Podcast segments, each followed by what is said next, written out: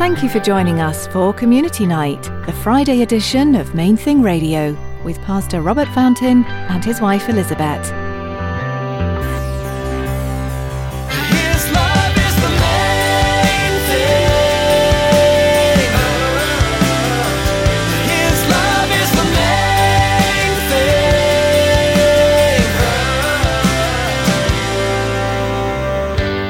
It's an interesting thing, right? Israel was reborn in 1948, and there were basically a million people. The, the population of Israel has increased 10 times since 1948.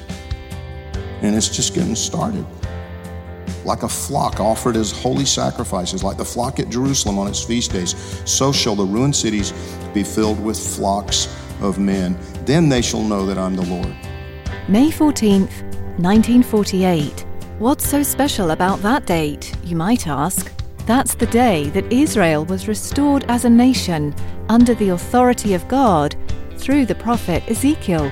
In today's message, Pastor Robert discusses the miraculous rebirth of the nation of Israel after centuries of desolation.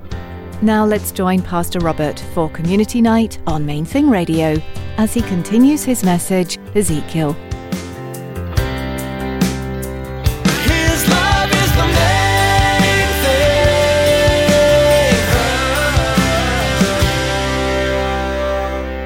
Says, Israel, all of Israel, is going to repent. There's going to be a nationwide, a true nationwide repentance among the Jewish people when these things come to pass, when this prophecy is fulfilled. But it's, to me, it's really interesting. He repeats it over and over and over. He's not done yet. In the next verse, he's going to say it again. I'm not doing this for your sake, I'm doing it for my name's sake.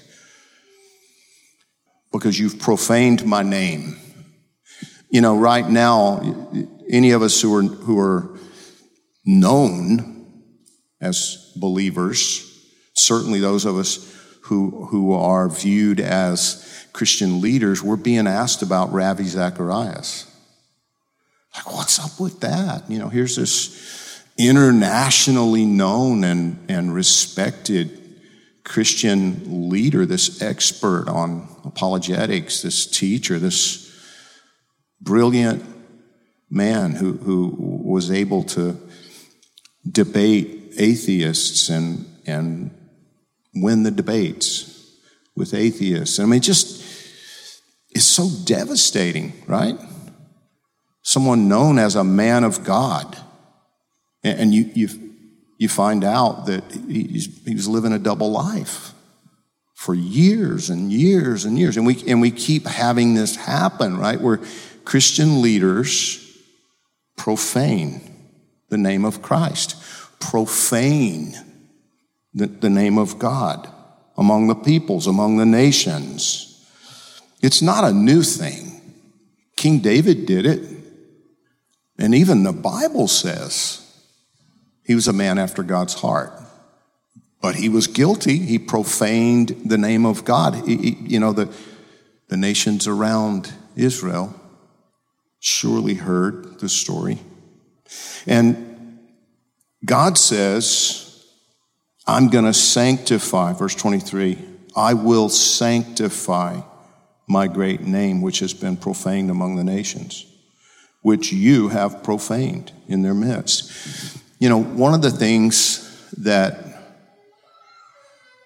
I, I just think, I think we're wise to be aware of the fact that every single one of us, at one time or another, profanes the name of God among our neighbors, among our peers, among, among the, the world around us.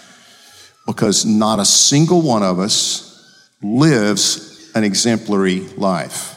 Not perfectly. You understand what I mean? It's utterly impossible for a Christian to live exactly like Christ. Now, that's not to be an excuse. It's not to, you know, there was a guy in the church years ago that uh, he would always, and I uh, catch him in a lie. And he'd laugh, well, nobody's perfect. I'm like, well, you ought to at least be giving it a shot. At least be trying to cooperate with God because it's not a small thing to profane the name of God in the world. And, and God says to Israel, You've been profaning my name, but I'm going to set that straight, and you're going to come to the place of repentance. You'll remember your evil ways and your deeds that were not good, and you'll loathe yourselves in your own sight for your iniquities and your abominations. Verse 32 Not for your sake do I do this, says the Lord God. Let it be known to you. Be ashamed and confounded for your own ways, O house of Israel.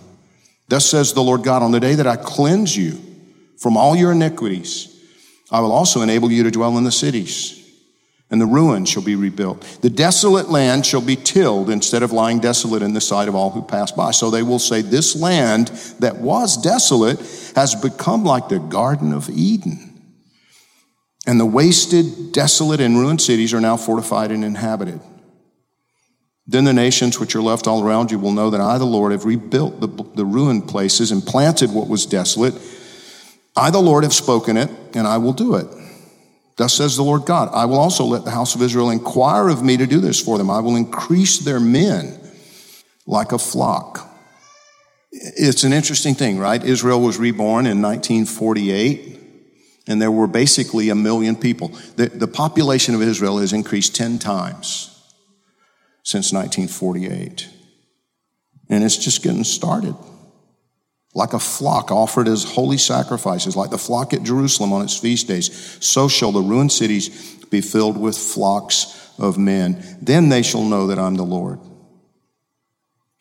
Um, Mark Twain visited Israel at some point in his life. You know, this is 150 or so years ago now. But he, he wrote about it and, and, he, and he said it's like the whole country's in sackcloth and ashes. It's just this desolate place. It, there's nothing there, just desert. When you see pictures of what it was like in, in the 40s, just this dry, barren wasteland, the whole country was like that. And it is coming back to life. By the way, uh, most of what you read on the internet, you know, some of these sensational things about like I, have I've read one over the years about chariots being found in the bottom of the Red Sea. No. Um, the, the latest one is that the Dead Sea is coming back to life. No, it's not. It's still dead. Um, it will come back to life, but not, not until much later during the millennial kingdom chapter 37, now we shift away from the land and now we shift over to the people. The land of Israel, chapter 36, for the most part. Now, chapter 37, the prophecy of the dry bones. The hand of the Lord came upon me and brought me out in the spirit of the Lord and set me down in the midst of the valley, and it was full of bones. Then he caused me to pass by them all around, and behold, there were very many in the open valley, and indeed they were very dry. And he said to me, Son of man, can these bones live? So I answered, Oh Lord God, you know. And again he said to me, Prophesy to these bones and say to them, O dry bones, hear the word of the Lord. Thus says the Lord God to these bones, Surely I will cause breath to enter you and you shall live. I will put sinews on you and bring flesh upon you, and cover you with skin and put breath in you and you shall live. Then you shall know that I am the Lord. So I prophesied as I was commanded, and as I prophesied, there was a noise, and suddenly a rattling, and the bones came together, bone to bone. Indeed, as I looked, the sinews and flesh came upon them, and the skin covered them over, but there was no breath in them. Also, he said to me, Prophesy to the breath.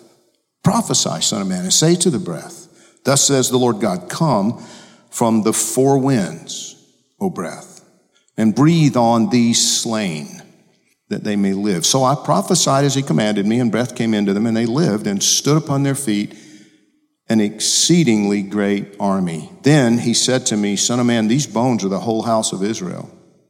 They indeed say, Our bones are dry, our hope is lost, and we ourselves are cut off.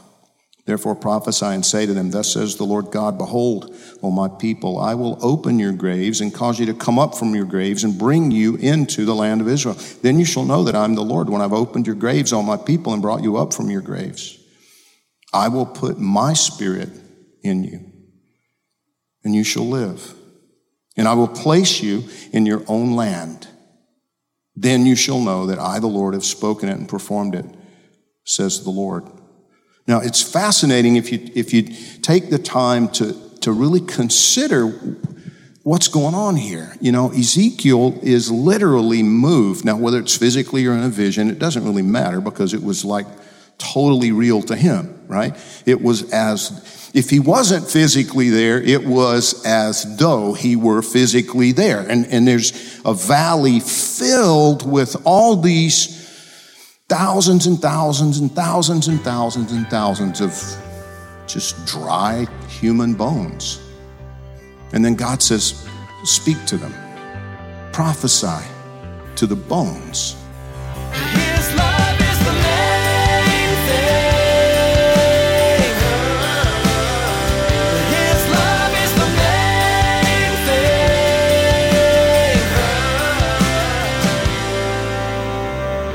That's all we have time for today on Community Night, the Friday edition of Main Thing Radio.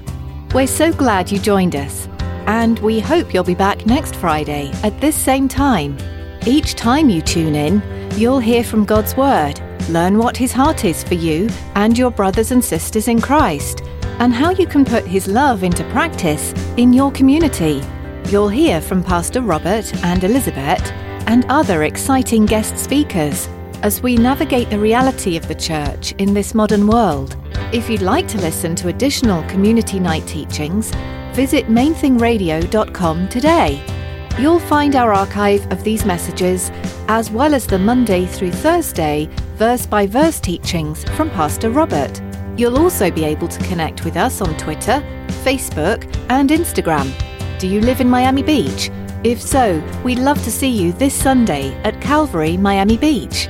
Join us at 9am, 11am, or at 1pm for worship and Bible study with Pastor Robert. We're also live streaming all of our services on our church website and Facebook Live. Find out more at mainthingradio.com. Just click on About to find a link to the church website. That's all for today. Thanks for joining us for the Friday edition of Main Thing Radio.